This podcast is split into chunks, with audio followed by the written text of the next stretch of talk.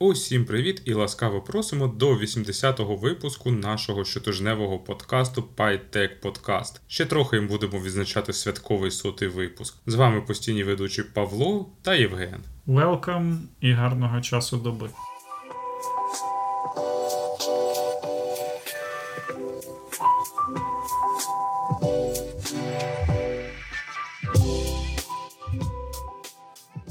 І сьогодні ми обговорюватимемо Apple, Китай, Китай і Apple з Китаєм разом. Так що такі в нас сьогодні теми. Ну, бачиш, Apple по капіталізації скоро дожене Китай.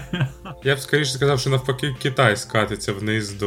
Ну, подивимося. Перша новина в нас про Taiwan Semiconductors, які підготувалися до випуску трьох нанометрових процесорів. Нагадаю, що всі флагмани зараз користуються 4 нанометровим процесом технічним, який є похідною від 5 нанометрів які вже декілька років назад з'явилися на ринку. А тут е, якби повністю нова лінія з новими розмірами. Тобто, чим менше кристали, тим енергоефективніше процесори, тим довше вони працюють і так далі. А новина полягає в тому, що компанії, які хочуть законтрактуватися на випуск цих процесорів, вони вже фізично не встигнуть це зробити в 2023 році, тому що компанія people? Яка є ексклюзивним партнером Taiwan Semiconductor, має пріоритетні права на випуск процесорів, і вони вже повністю викупили всі міцності їхніх виробничих ліній трьохнанометрових на 2023 рік. Тобто вендори, всі, які також захочуть такі ж самі камні випускати, вони зможуть їх отримати тільки на початку 2024 року. Правда, це вже буде оновлена трьохнанометрова лінія другої генерації. Ну тут мені гіпотетично цікаве питання, а який взагалі ліміт по нанометрах, бо там вже скоро таке враження, що там будуть з окремих атомів викладати завтовшки в один атом все це. Але я читав, що там десь вже все наближається до якогось ліміту, просто фізичного. Але я так дивлюсь, що поки що його все ще не досягнули. А взагалі дуже цікаво, знаєш, той самий тезіс, тобі легше робити щось, якщо в тебе дуже багато грошей. Починаючи з того, щоб е- отримати ще грошей, ну і закінчуючи ось цим ексклюзивним виробництвом. Ну воно так якщо повернутися до фізики, то там та у нас суперпровідники, графен і вся ця штука в товщину в один атом, то ми вже досить близько до цих показників. Ну і в принципі можна було прослідкувати в то, як е, прогрес процесоробудування пішов в сторону збільшення кількості ядер, тобто ми почали горизонтальний скейлінг. А технологія, в принципі, вже почала все менше і менше прогресувати в плані виробництва самих кристалів, а більше в комбінації. Тобто ми вшир пішли скейлитись. Ну, ти знаєш, і там навіть ми теж скоро впремося в якісь ліміти, бо насправді пхати якомога більше ядер, ну якийсь час це працюватиме, але в цілому там не тільки воно впреться в якісь ліміти за тепловиділенням і всім таким іншим, а воно впреться вкладається і здоровий глузд, бо просто ну там буде в тебе по ядру на кожний мікротред, але все рівно там умовно, да, там якихось 64 ядра це максимум того, що там можна утилізувати, якщо не почати писати все десктопне на JavaScript, звісно. Ну да, як там прогрес збільшує за законом Мура міцності процесорів, а програмісти пишуть все нові фреймворки. Так і у нас, в принципі, виходить. Чесно кажучи, да, там було це, що там, типу, десктоп апліку стають все прожерливішими. Тобто в нас був гарний пример яви, да, там я і почав на неї дивитися ще там, здається, в якомусь 99-му році, там чи десь в той час, і тоді вона була така, ну, типу, нормально, але трохи повільно. Зараз нас 2023 і Java все ще нормально, але трохи повільно. Тобто в них там консистентний розвиток. Це просто їхня маркетингова стратегія. Тихіше їдеш, далі будеш. Це типу так, як вони себе позиціонують. Доволі цікаве питання. Це а скільки в нас взагалі цих трьох нанометрових ліній? Я так підозрюю, що або одна, або небагато. Ну там я так розумію, що більшість там Realtek і ще ще якась компанія мають їх, і вони всі в Тайвані розташовані. І тут, якби мені, по-перше, здається, що Тайвань дуже скоро почне втрачати свою монопольну позицію по відношенню до випуску таких процесорів через те, що скоріш за все зараз після цього дефіциту 23-го року, ну і в принципі під час ковідного дефіциту, я думаю, що інші компанії активно почнуть розвивати цей сектор. Вірніше вони вже почали це робити на початку ковіда. А зараз ми побачимо найближчим часом нові фабрики в інших країнах і будемо дивитися, хто стане наступним регіональним лідером в цій царині. Ну тут не так просто стати регіональним лідером, бо є там багато усіляких факторів. Наприклад, тобі потрібні відносно недорогі, але кваліфіковані інженери, з чим буде доволі складно. Тут власне пригадати, як Apple відкрила завод по складанню айфонів в Індії. Потім їм там не сподобалось щось з зарплатнею пов'язане. Вони потім розтрошили півзаводу. І типу, все це закінчилося там особливо нічим. Мені здається, як е, буде спокійно в Україні, то це буде ідеальний кандидат для таких, бо у нас кваліфікованих інженерів вистачає. Знов ж таки, ну типу, риск пакет хромає, звісно. Ти розумієш, навіть попри війну в Україні дуже все кепсько з державним регулюванням, урядом і всім іншим. Тобто тут щонедень якісь чудові новини, але не будемо в це уходити. Тому, скажімо так, Україна навряд чи, бо нам не вистачає прозорості економічної і не буде вистачати ще якийсь час в найкращому випадку. Але ось якась е, да, східна Європа дійсно може бути дуже добрим кандидатом. Просто розумієш, там да, почали якісь е, напівпровідникові заводи будувати в Сполучених Штатах, але вартість місцевих інженерів зробить цю продукцію набагато менш вигідною. А умовно там будувати завод в якійсь там Африці, наприклад, ну там просто не буде інженерів. Тож тут треба знайти якийсь баланс здорового глузду, державного регулювання, всього такого іншого. Тайвань з цим справився, мені здається. Бо, ну, по-перше, вони завжди завжди сиділи з ефектом середнього класу. Чисто історично виходить, що Тайвань це був такий прихисток для тих, хто не хотів залишатися в КНДР і там якби продовжувати своє життя. КНР скоріше. А в КНР вибачаюсь, так. В КНДР теж багато хто не хотів би залишатися, але в них вибору немає. Да, до Тайваня їм не дотягнутися. І Після того, як продукція японська напівпровідникова стала занадто дорога через вибух їхньої економіки, і то, що там випускатися стало досить дорого, Тайвань довгий час став найдешевшим місцем, де можна займатися електронікою. Ну і вони Взагалі офігенно, якби монетизували це все діло. Попри те, що весь час у них великі трабли з Китаєм. Тільки сьогодні, до речі, знав, готуючись до подкасту, що всі, з ким КНР веде торгові відносини, вони вимагають, щоб вони визнавали Тайвань як частиною Китаю. І там такий прикол, що е, типу китайці, які живуть в Китаї, вважають Тайвань якби частиною Китаю, і тайванці, які живуть в Тайвані, вони вважають, що Китай це велика родина родина така для них. Тобто це історичне місце, яке теж їм належить. Ну і в них там якби конфлікт інтересів. Ну але ми розуміємо, що Китай якби набагато більший гравець і з ним рахуються на відміну від Тайвань.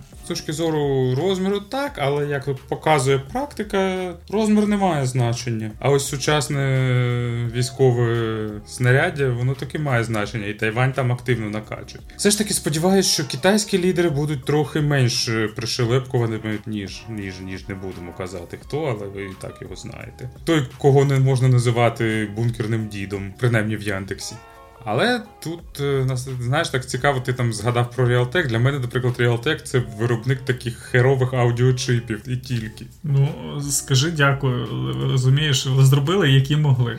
Тобто, ну розумієш, там завжди був Realtek, це типу таке фігня по замовченню, а там вже всякі сімедії і інші, це вже було типу, щось трохи краще. Ну, якби вони стартували ж теж, якби з дешевого получається яка історія. Е, тобто, в якийсь момент, знов ж таки, коли Японія сильно занадто задрала прайси, вони стали якби дешевим таким пунктом, дестинейшеном для випуска електроніки. А потім у них з'явилися свої виробники круті на базі тих заводів, які у них відкривалися, техпроцесів, в них з'явилися спеціалісти, які е, змогли розвивати свою індустрію і промисловість промисловість в країні, і з'явилися такі компанії, як HTC. Я дуже великим фанатом їхніх смартфонів був у свій час. А Acer, Asus це все типу продукти тайванські з хед-офісами в Тайвані. От. Тобто, після того як вони повипускали для інших продукцію, вони здобули, так скажімо, відкрили свої компанії. Ну і це класний приклад того, як маючи середній клас кваліфікований, вони ну, типу, перейшли оцю межу і почали ну свої продукти розвивати. Це щось таке, що ми ніяк не можемо зробити, бо бо всі сидимо в аутсорсі пишемо ніштякові продукти для клієнтів. Ну не всі окей, у нас є продуктові компанії, але поки їхня вага не досить питома в загальній економіці. А це все питання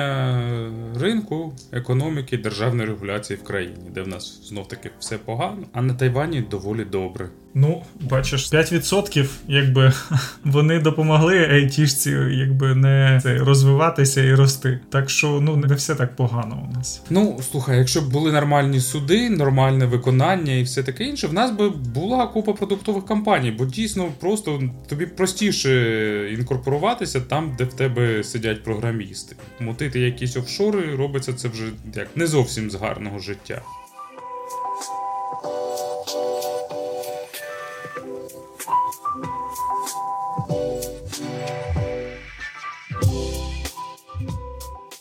Давай, мабуть, далі продовжимо про Китай і про улюблений додаток останніх років TikTok. Тож е, через те, що TikTok зливає все, що може знайти, і навіть дещо з того, що він не може, його заборонили держслужбовцям в Євросоюзі встановлювати на свої пристрої. Тепер там днями таку саму постанову прийняли в Сполучених Штатах. Тобто ти не маєш права встановити TikTok на пристрої, які належать державі. Тобто, а в них там доволі широке трактування того, що належить державі. Якщо ти там на певних посадах держслужбовець, то ти просто не можеш мати власного телефону, і ти маєш використовувати державне. Тобто, ну так, скажімо, насправді TikTok нічого фактично не втратив з цього. Ну майже, окрім там поганого піару і все. Ну навряд чи там держслужбовці була велика частина аудиторії. Такий самий закон планує в найближчим часом прийняти Канада. Майже впевнений, що Австралія зробить теж чи те саме, чи щось своє, не знаю. Ну тобто вони це відрегулюють. Але в Китаї вже вшкварило п'яту точку, і вони випустили великий не прес-реліз, а велику заяву їх, здається, міністра іноземних справ, е, що це, типу, Сполучені Штати використовують свій політичний тиск на те, щоб задавити маленьку, незалежну, але таку гарну компанію, яка спромоглась досягнути успіху. І тут мені цікаві дві речі: перше, це чому тільки Сполучені Штати, якщо вони навіть першими в цьому не були, чому забули про Євросоюз? І по-друге, як з їх точки зору заборона держслужбовцям користуватися Тіктоком вплине на Тікток. Ну тобто на економічну модель. Я підозрюю, що зовсім ніяк. Я повністю згоден з тобою. Ну там розумієш, там у Тіктока мейна аудиторія, вона навіть не така, як ми з тобою, чувак. Ми вже старічки, типу. Ми як ті чуваки, які сиділи в однокласниках, ти поняв? Бо в Тіктоці там зовсім інша двіжуха збирається. Ну і в принципі, мені здається, монетизація Тіктока, вона теж ну ніяк не, не опирається на держслужбовців. При всій повазі до держслужбовців, ну я не знаю, там, по-перше, досить низький процент аудиторії. По-друге, ну, типу, хто використовує соцсеточки на своїх робочих девайсах? Це в принципі, якби ну, типу, питання ще велике, що як вони це собі бачать. Я так підозрюю, що насправді цей вибух в Китаї незадоволення він викликаний тим, що насправді метою Тіктоку є не монетизація, а насправді потрапляння на телефони держслужбовців по всьому світу. Ну мені в принципі, якби TikTok бачиться як класний полігон для досліджень популяції різних країн. Розумієш, бо ми всі зараз живемо в час attention economy, коли нашу увагу всі аналізують і втюхують нам рекламу в горло, як тільки можуть. І ми всі також живемо в час. Е, АБ тестування і цього динамічного маркетингу. Ну і чуваки просто мають всі козирі на руках з Тіктоком, бо це заліпушна штука. Вони використовують всі самі гірші трюки attention економіки, тобто просто ти сів і на три години пропав зі свого життя, подивився 100-500 тіктоків, і потім такий вау, типу, як це три години, де де вони поділися. І за цей час, тобто, можна аналізувати контент, що в тебе відклик, який викликає, і так далі. Ну тобто, можна такі експерименти на популяціях ставити, що ой-ой-ой. Ну тобто, це така зброя, знаєш, яка ну воно смішно звучить, відосики, вайни якісь, але насправді, ну ти що, вони таку аудиторію мають, і це ж все діти, ну як молодше покоління. Тобто навіть можна аналізувати і передбачувати, куди вони підуть далі. Розумієш? Ну тут. В понеділок в Україні, до речі, був вибух. Мені це здалося якоюсь тупою маячнею, але це було справді через TikTok, і це доволі було як не то, щоб лячно, але настороджувало. З понеділка НАТО малолітніх дебілів обізвали себе приватною військовою компанією Рейнер, Рейкер. Ну коротше, якась взяли назву з аніме Hunter x Hunter, і типу пішли там в деяких містах. Вони просто на вулицях побилися одне з іншими. Інші там просто тусували там у Львові біля форуму, ну ТРЦшки і там деякі чіплялися до перехожих, і це трапилось в один день по всій країні. Якісь підлітки без мозку зорганізувалися там в Тіктоці, потім переповзли в Телеграм для координації. і Це зробили одночасно. Тобто тут стричать вуха дійсно якоїсь е, запланованої спецоперації. Ну я давно ще бачив статтю наприкінці весни минулого року. Якась контора медійна, точно не пам'ятаю. Вони випустили аналітику, наскільки TikTok відрізняється в Україні і в Росії. А фішка була в чому? Що якщо у нас відкриваєш TikTok, ну у нас все про війну. Окей, не все про війну, але дуже питома частина всього контенту, який в Тіктоці, вона так або інакше вона зв'язана з війною з всім тим, що відбувається, що є нашою реальністю останній рік. І виходить, якщо відкриваєш російський TikTok, тобто, в принципі, ну тобто, ти з геолокації з Росії, то у тебе там, типу, все окей, все нормально. Типу, нічого нема, нічого не відбувається, все Крим наш і вся така історія. Тобто, у них досить акуратна модерація контенту під країну аудиторію відбувається. Тобто, це ж не спроста, так якби тобто, в них нема виходить, єдиного інформаційного поля. Вони його тюнять під ту таргетну групу, країну, громадян і так далі, під кого їм треба. Ну ти розумієш, вони ж модерують не контент, вони модерують контент-мейкерів. Бо там ще наприкінці війни вони намагалися зробити враження, що типу ніякої війни немає, все йде за планом. А потім, коли зрозуміло, що нічого за планом не йде, вони різко перемкнулися. Якраз в них там TikTok це тепер е, просто там, я не знаю, океанське дно ура патріотизму там з Газмановим цікавим цілуванням бункерного діда в якісь точки і так далі. Але розумієш, з Тіктоком, як там кажуть, не все так однозначно, тому що знаєш, там да, це там метод впливу. І через нього дітки тупіють, які часто і так не дуже страждають інтелектуально. Але прикол в тому, що за поточний рік, з початку його TikTok заробив на інап покупках на 200 з чимось мільйонів доларів більше, ніж Facebook, Instagram, Snapchat і Twitter разом. Ну, чесно кажучи, там тільки у Твіттера є якась більш-менш зрозуміла інап політика покупок. Я, чесно кажучи, от зараз і не пригадаю, що ти можеш в інстаграмі купити в інап або на Фейсбуці. В першу чергу рекламу. Ну почекай, реклама це не інап. Ну, ти через інап можеш придбати. Ну і плюс той самий, наприклад, інстаграм. Не знаю, чи є це в Україні чи ні. Здається, ні. Але ну, в світі, там в Сполучених Штатах і багато де, ти можеш купляти товар е, з фотки просто через інстаграм. Добре, ну в інстаграмі десь там близько півтора роки тому з'явився маркетплейс, і в принципі, да, і на Фейсбуці є маркетплейс теж. Він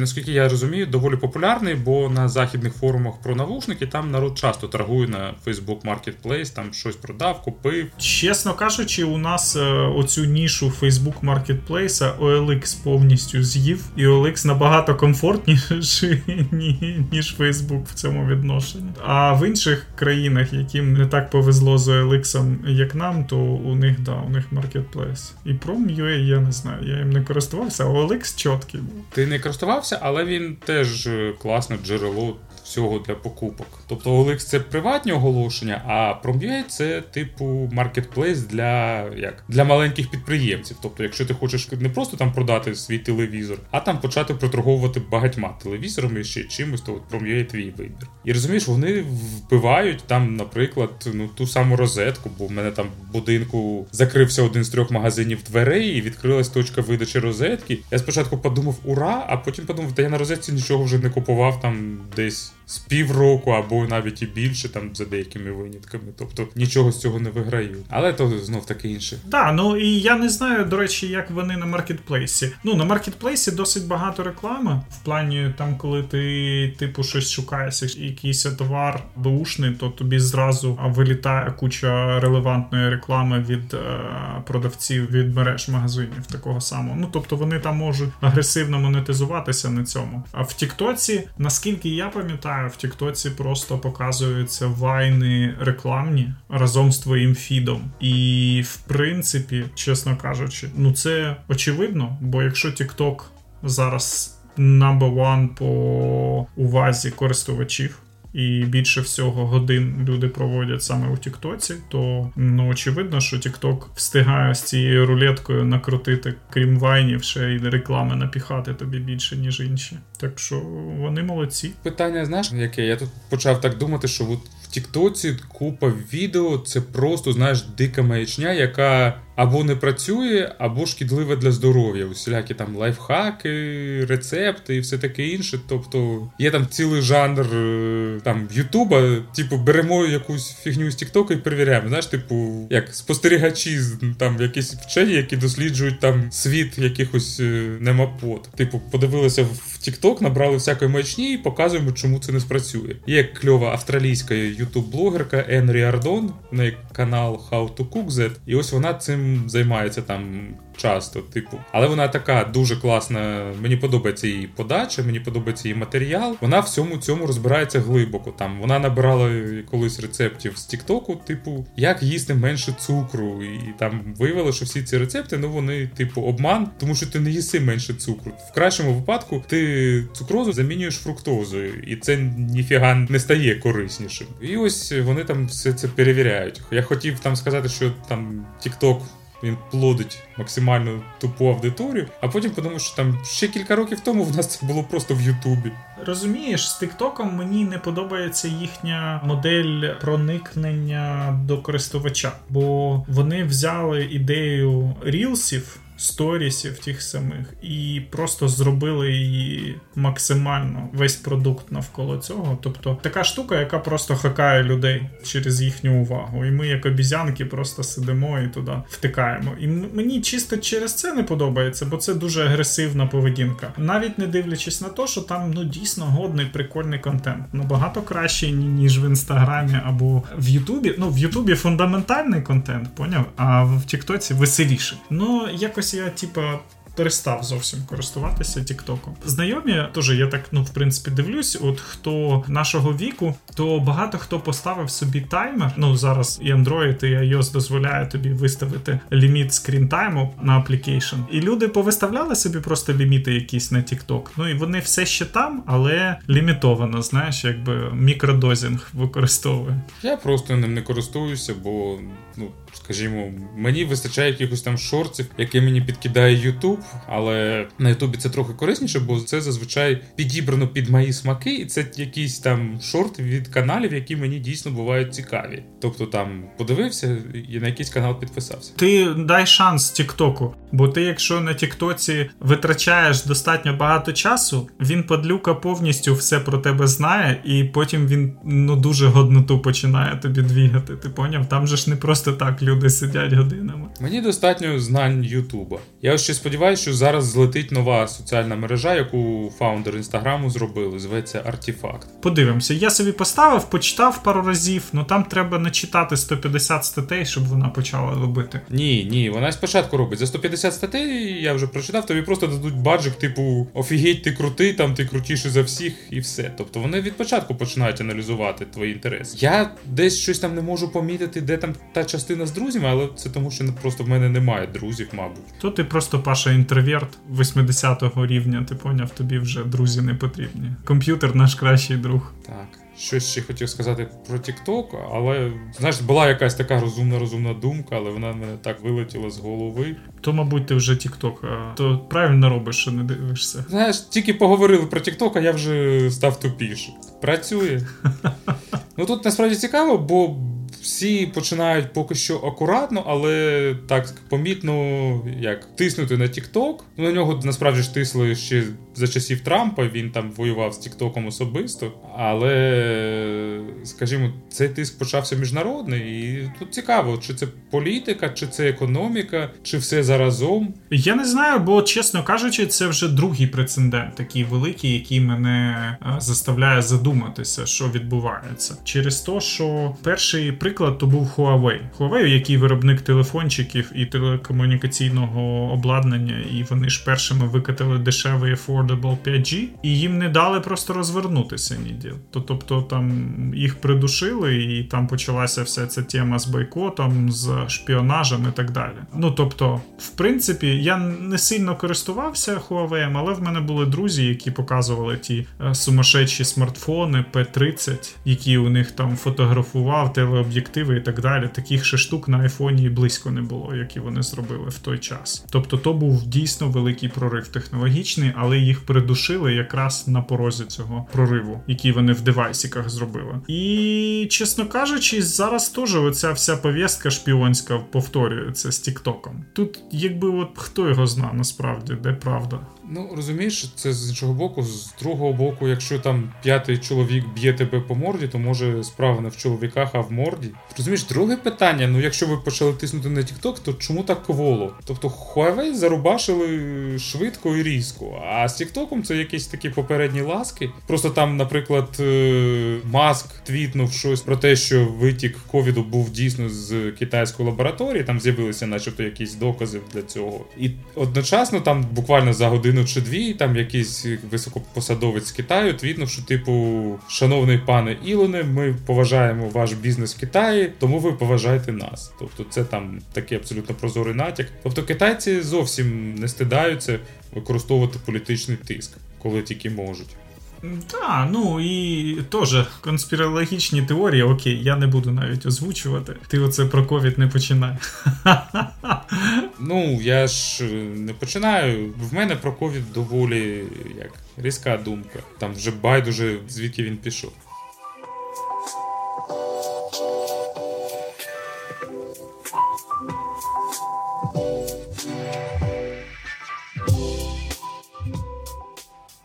Тему медицини потрохи рухаємося, то давай рухатися до останньої теми. Повертаємося ми до Apple знову. Вийшов витік недавно, який підтверджує, що Apple закінчили дослідження свої багаторічні в царині неінвазивного вимірювання кількості глюкози в крові. Це досить крута і цікава технологія, тому що у нас є багато діабетиків другої, третьої, першої групи, яким потрібно весь час вимірювати рівень, ну не весь час, а регулярно вимірювати рівень глюкози. Є нова генерація девайсів, носимих, які весь час у тебе під шкірою з блютузним датчиком, і ти весь час можеш міряти і бачити свій поточний стан глюкози в крові. Але з цими теж девайсами там не все так так просто. Тобто, після ін'єкції того, як тобі його вживляють, його треба раз на 2-3 тижні міняти. Розхідники. Тобто, теж технологія якби крута, але вона інвазивна. І, в принципі, якщо ви бачили людей з цими датчиками на відкритих частинах тіла, воно кріповенько виглядає, чесно кажучи. Ну як я розумію, якби це хвороба і треба слідкувати. Важлива частина, але знов ж таки, як тільки хтось запропонує неінвазивну технологію, це буде про прорив, бо всі ці люди зможуть закинути свої глюкометри і почати це робити більш комфортно. І досить багато компаній працює вже давно над цими вимірюваннями, але досі ще ніхто нічого не релізнув і не досягли якихось успіхів питомих в цій царині. Витік стався з формулюванням того, що Apple вже на фінальній стадії вони обкатують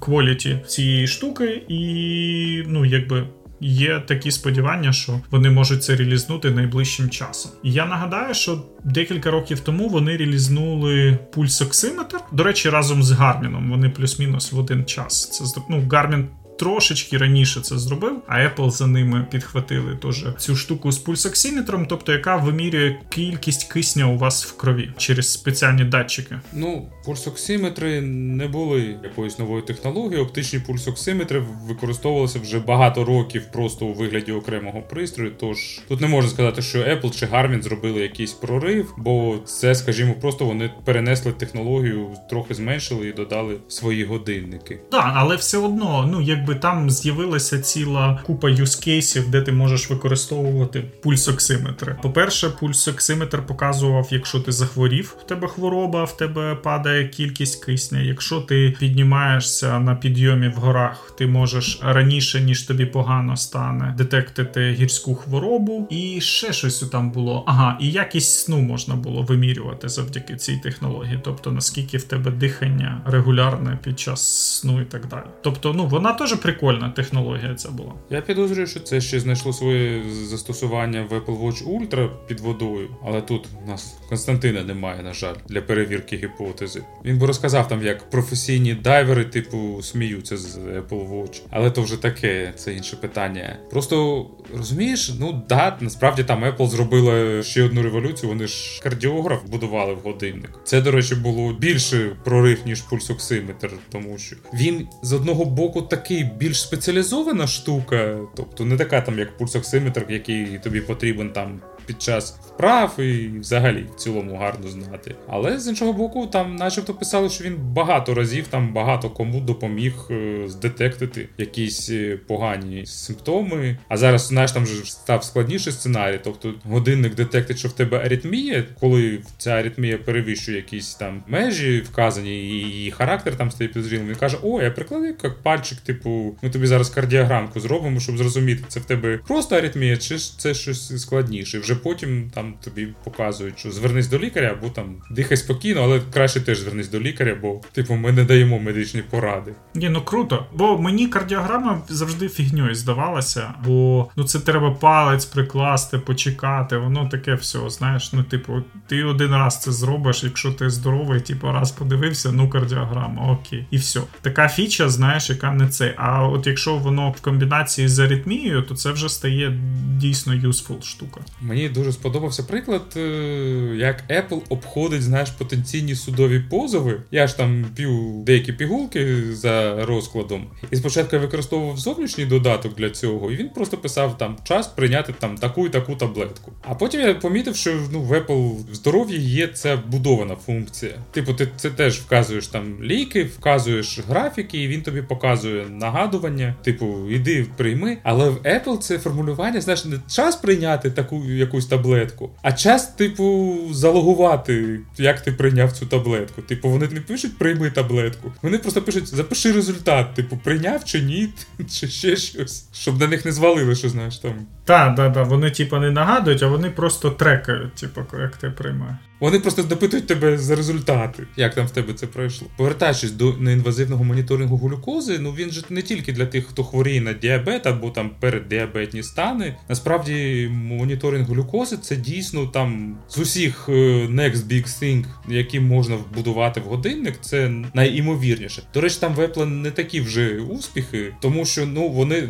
Починали з пристрою, який там був розміром з микрохвильовку і стояв на столі. А тепер вони просто це зменшили до пристрою розміром з умовно iPhone, яким просто треба десь на руці носити. Але все рівно, розумієш, як навіть в такому вигляді, якщо він працює, це був би прорив на ринку. Але ж Apple його в такому вигляді не випустять. Ні, ні, ну понятно. Ну у них розумієш, теж пульсоксиметр він був як прищепка на палець, а зараз він у тебе в годиннику просто лежить і все, і ти навіть не знаєш про нього. Я маю на увазі, що там ще багато роботи по зменшенню цього. Хоча насправді навіть там умовно глюкометр неінвазивний, який ти зможеш носити просто на ремені, він був би вже класним пристроєм. Ну я думаю, да, що вони по максимуму постараються відкатати і вальнути потім по повній його. Ну і там цікава ідея у них, що там виходить лазер, який просвітлює шкіру. І вимірює капіляри під шкірою, і виходить, в лімфі навколо капілярів можна бачити кількість глюкози, її збільшення або зменшення. І вони це навчилися вимірювати лазером через шкіру. Ну дуже сама по собі теж дуже крута ідея.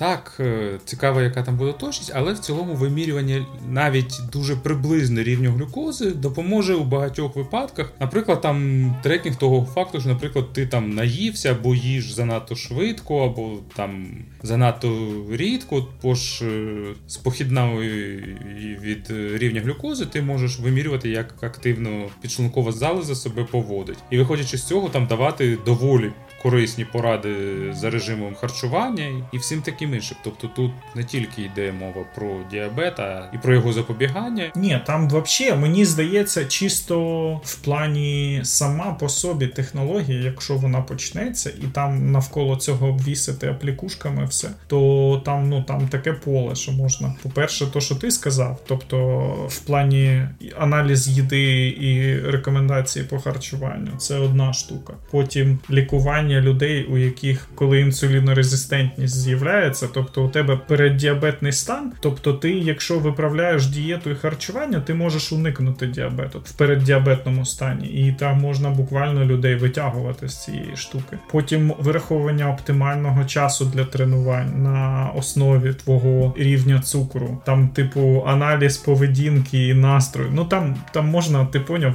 Типа, писати, не переписати, скільки всього. Чомусь, знаєш, там за якимись далекими асоціаціями згадалась історія років 5 тому. Чуваки випустили додаток е, трекінгу їжі. Ну, їх так насправді багато, але в більшості з них ти маєш е, вручну вбивати. да, там, Типу м'ясо куряче там 50 грамів, там горошок зелений 70 грамів, листя салату там 20 грамів і все таке інше. А вони випустили додаток і казали, що вони використовують е, нейронні мережі для того, щоб проаналізувати фотку твоєї їжі і підсумки одразу підбити, скільки ти з'їв.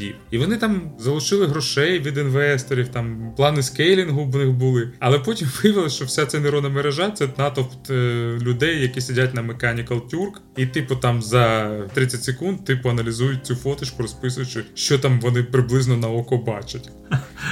Ну, дуже обідно, звісно. І жалко тих людей, які думають, що так можна зробити. Знаєш, типу, по фоці, це в принципі мені нагадує Кашпіровського лікування по фотографіям про кльони і цю всю історію. А тепер з калоріями. А я насправді не розумію. Ну в цілому це ж окей варіант, насправді, там, коли жива людина на око прикидає, що ти там з'їв. Ні, ну там об'єм, вага. Та ні, Паша, так не можна зробити. Навіть за найкращих умов, коли в тебе там, наприклад, оця штука лідар поміряє об'єм їди і приблизно навіть зважити його зможе, все одно воно калорії не порахує, тому що сама маса може відрізнятися за калорійністю сильно. Так що це все така штука, знаєш. Ото глюкометр це буде надійна тема, вона буде базуватися на якійсь реальній аналітиці. А таку штуку я би не довіряв нейронкам. Apple зробить глюкометр, а потім буду робити якийсь там лазерний сканер їжі. Бо я так підозрюю, що там за допомогою лазерного швидкої якогось спектроаналізу можна визначити, що воно таке, а далі вже лідаром прокинути обсяг.